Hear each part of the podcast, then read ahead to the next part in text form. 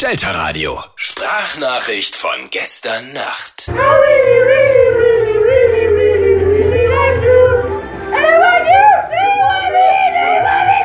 Alter, ich habe eine super Nachricht für dich. Bei der Telekom gibt's jetzt einen Tarif, da wird direkt nach Pimmellänge abgerechnet. Da kannst du ja mehr oder weniger umsonst telefonieren. Alter, ich sag dir das jetzt per WhatsApp, weil ich kann mir äh, leider telefonieren ab heute nicht mehr leisten. Mach's gut, tschüss. Ganz, ganz geil, Diggi. Richtig geiles Geschenk, kann man nicht anders sagen. Oha. Ja, Mann. Ja, ja, ja, ja. Geil. Ich habe doch gar nicht so viel getrunken, dachte ich. Aber scheinbar schon, meine Bahn kommt in sechs Minuten. Schöne Scheiße, schöne Scheiße. Entschuldigung, hat hier jemand die Null gewählt oder warum redet Lars? Nee. Ja, ja, ja, ja. Ole, ole, ole. Dicke Titten, Kartoffelsalat.